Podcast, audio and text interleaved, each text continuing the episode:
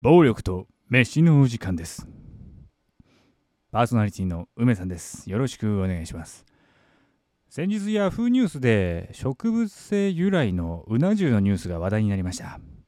本日はプラントベースうなぎについてお話ししたいと思っております。このニュースは日清食品が開発した大豆由来の植物性うなぎの、えーうな重を取り上げたものです。この記事に関しては概要欄にリンクを貼っておきますのでご確認ください。えーそもそもカップヌードルのいわゆる謎肉は大豆由来の代用肉で日清食品はこういったフードテックの分野で第一線を走ってる企業です。現在完全栄養食、まあ、いわゆる完全飯などの発売も行っておりますね。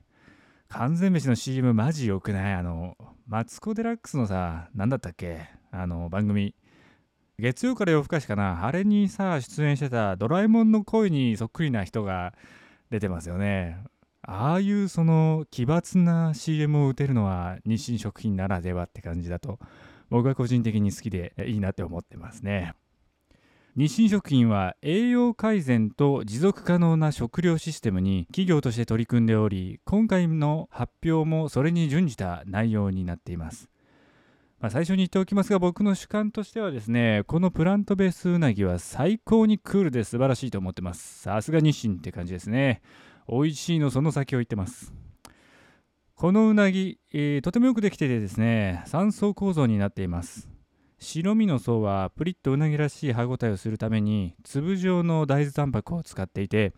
中間層には植物油脂を使うことでうなぎ独特のとろっとした脂ののりを表現しています。さらに皮の部分はですね竹炭パウダーを使うことで見た目をうなぎのそれに近づけています。食感や味もそうですが見た目を意識したのは非常にいい点だと思ってます。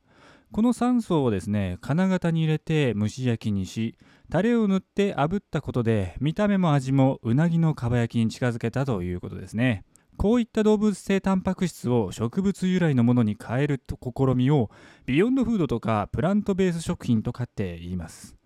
実は日本は古くからこういったジャンルに強い傾向があって皆さんがよく知っているカニカマやガンモドキなど本来はカニでも鳥でもないものを魚のすり身や豆腐の加工食品で代用するという文化が根付いています。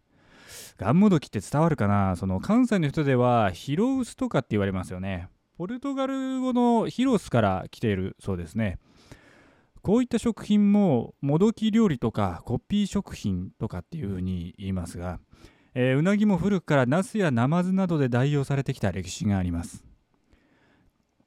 値段が高かったりと入手困難とかで、えー代用する場合やですねアレルゲンフリーとか病気などの食事制限による代用宗教的なタブーの回避コストダウンといろいろな要因がありますが日本人はそういった創意工夫が素晴らしいですね。日本の技術っていうのは古くから素晴らしいものを見せてるような気がします。えー、ウィキのコピー食品って項目があったので面白いのでぜひご一読をお勧めします。この中で知らなかったのは人工米、人工米か人工米かわかんないんですけど人工米っていうのがあって米も古くから代用を考えられていたそうです。明治から研究されていた分野で一時めっちゃ売れたらしいですね。北朝鮮では現在でも関連イバプという名前でえー流通しているらしいです。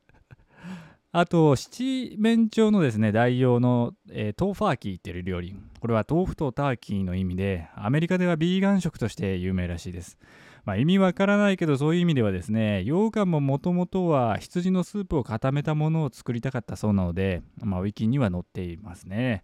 羊羹が何かの代用っていう感じ。しかもそれが羊のスープの代用っていう感じ。あんまりイメージつかないと思うんですけど、えー話をプラントベースのうなぎに戻しましょう。なぜ今うなぎの代用肉に注目が寄せられてるかというとうなぎって絶滅危惧種なんですよ。日本に生息しているニホンウナギは環境省や IUCN によって2014年に絶滅危惧種に認定されました。あと日本に入ってくるうなぎの7割ぐらいはですね密輸とか密売が主です。まあ、なので食べていいかどうかという問題がですねずっと浮上していました。この問題に一石を投じてくれたのがこのプラントベースうなぎです。